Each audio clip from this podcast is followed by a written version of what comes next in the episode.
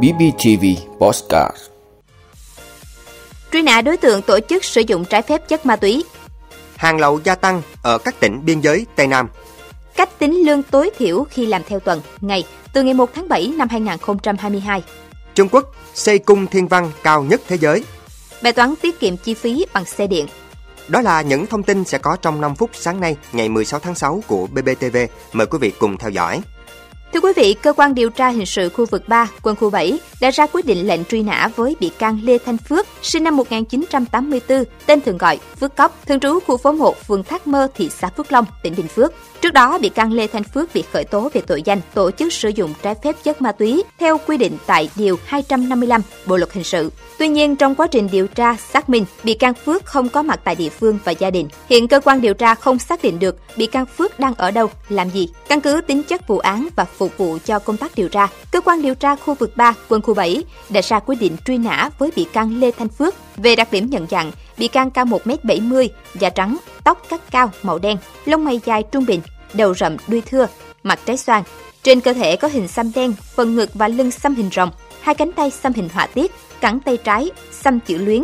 Bất kỳ người nào cũng có quyền bắt và giải ngay người đang bị truy nã đến cơ quan công an, viện kiểm sát hoặc ủy ban nhân dân nơi gần nhất. Sau khi bắt hoặc tiếp nhận đối tượng truy nã, phải báo ngay cho cơ quan điều tra hình sự khu vực 3, quân khu 7. Địa chỉ liên hệ số 444, đường Phú Lợi, phường Phú Hòa, thành phố Thủ Dầu Một, tỉnh Bình Dương. Điện thoại 0274 382 180 hoặc số điện thoại điều tra viên Bùi Minh Quang 0967 575 818. Thưa quý vị, tình trạng buôn lậu vận chuyển hàng gian, hàng giả diễn ra phức tạp trở lại ở biên giới Tây Nam. Có trường hợp giới buôn lậu thành lập doanh nghiệp tạo lớp vỏ bọc doanh nhân để đối phó với ngành chức năng. Trong 5 tháng đầu năm 2022, An Giang phát hiện 584 vụ mua bán vận chuyển hàng cấm, hàng nhập lậu, hàng giả với tổng trị giá hàng hóa bắt giữ gần 130 tỷ đồng, tăng hơn 116 tỷ đồng so với cùng kỳ năm 2021. Đồng Tháp trong 6 tháng đầu năm 2022, tình hình vận chuyển buôn bán hàng cấm, hàng nhập lậu qua biên giới gia tăng. Lực lượng chức năng của tỉnh đã phát hiện 693 vụ, tăng gần 22% số vụ so với cùng kỳ, thu giữ tăng vật trị giá hơn 5,4 tỷ đồng. Thưa quý vị, theo khoảng 3 điều 4 Nghị định 38 của Chính phủ, từ ngày 1 tháng 7 năm 2022, mức lương cho người lao động có hình thức trả lương theo tuần hoặc theo ngày hoặc theo sản phẩm hoặc lương khoáng sẽ được quy đổi theo tháng hoặc theo giờ và không thấp hơn mức lương tối thiểu tháng hoặc giờ.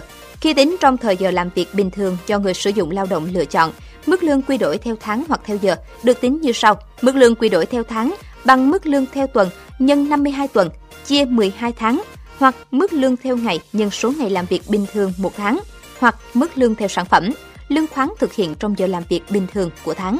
Mức lương quy đổi theo giờ bằng lương theo tuần, ngày, chia số giờ làm việc bình thường trong tuần, trong ngày hoặc mức lương theo sản phẩm, lương khoáng, chia số giờ làm việc trong giờ làm việc bình thường để sản xuất sản phẩm, thực hiện nhiệm vụ khoáng. Thưa quý vị, Trung Quốc vừa khởi công xây dựng cung thiên văn ở khu tự trị Tây Tạng. Cung thiên văn sẽ có tổng diện tích sàn là 11.571 m2, phong cách kiến trúc lấy cảm hứng từ một thiên thạch ở độ cao 3.650 m so với mực nước biển, cao hơn 773 m so với Picmu Mini, cung thiên văn cao nhất châu Âu ở Pháp 2.877 m. Khi hoàn thành, nó sẽ trở thành cung thiên văn cao nhất thế giới. Được mệnh danh là nóc nhà của thế giới do nằm ở độ cao trung bình hơn 4.000 m so với mực nước biển. Tây Tạng có bầu trời trong xanh tuyệt vời, lý tưởng cho việc quan sát thiên văn. Dự kiến, cung thiên văn Tây Tạng sẽ mở cửa vào năm 2024 và tiếp đón hơn 100.000 du khách mỗi năm. Dự án sẽ mở ra cánh cửa mới cho hành trình khám phá vũ trụ không ngừng của Trung Quốc. Thưa quý vị, giá xăng liên tục tăng từng ngày khiến nhiều người nghĩ đến việc mua một chiếc xe điện khi xe điện ít tốn nhiên liệu hơn rất nhiều so với các mẫu xe chạy bằng xăng, đặc biệt là khi giá xăng trung bình tại Mỹ đang ở khoảng 5 đô la Mỹ một gallon. Nhưng việc chuyển sang sử dụng xe điện liệu có giúp người dùng tiết kiệm nhiều chi phí hơn? Xe điện là lựa chọn của số đông vào thời buổi giá xăng tăng nhanh từng ngày. Thế nhưng nếu chỉ vì muốn tiết kiệm nhiên liệu mà mua xe mới thì điều này hoàn toàn vô nghĩa. Theo các chuyên gia, số tiền bỏ ra cho một chiếc xe mới có xu hướng còn nhiều hơn số tiền người dùng muốn tiết kiệm từ nhiên liệu. Nhưng nếu muốn tìm kiếm một chiếc xe mới, xe điện có thể là một lựa chọn tuyệt vời. Hơn 85% năng lượng đi qua động cơ điện được chuyển hóa thành chuyển động. Đối với động cơ xăng thì con số đó là 40%. Vì vậy, ngay cả khi giá điện và xăng hoàn toàn ngang nhau, thì về lý thuyết, một chiếc ô tô điện vẫn rẻ hơn một chiếc ô tô chạy xăng. Điều đáng chú ý là các đại lý ô tô cũng không bắt buộc phải bán theo giá niêm yết, nhưng với những mẫu xe khan hiếm do thiếu phụ tùng, các đại lý thường tính giá cao hơn. Ông Ivan Drury, một nhà phân tích ngành của Edmunds.com, cho biết rằng khoản tiền tiết kiệm được từ nhiên liệu rẻ có thể bù một phần cho giá xe đắt, nhưng các khoản phụ thì có thể lẹm vào những khoản tiết kiệm tiềm năng đó. Một điều cần lưu ý nữa là việc mua một chiếc xe điện sẽ chẳng tiết kiệm được nhiều nếu người dùng không thể sạc ở nhà hoặc ở một nơi nào đó có giá điện tiêu chuẩn. Ơn quý vị đã luôn ủng hộ các chương trình của Đài Phát thanh truyền hình và báo Bình Phước. Nếu có nhu cầu đăng thông tin quảng cáo ra vặt, quý khách hàng vui lòng liên hệ phòng dịch vụ quảng cáo phát hành số điện thoại 02713 887065.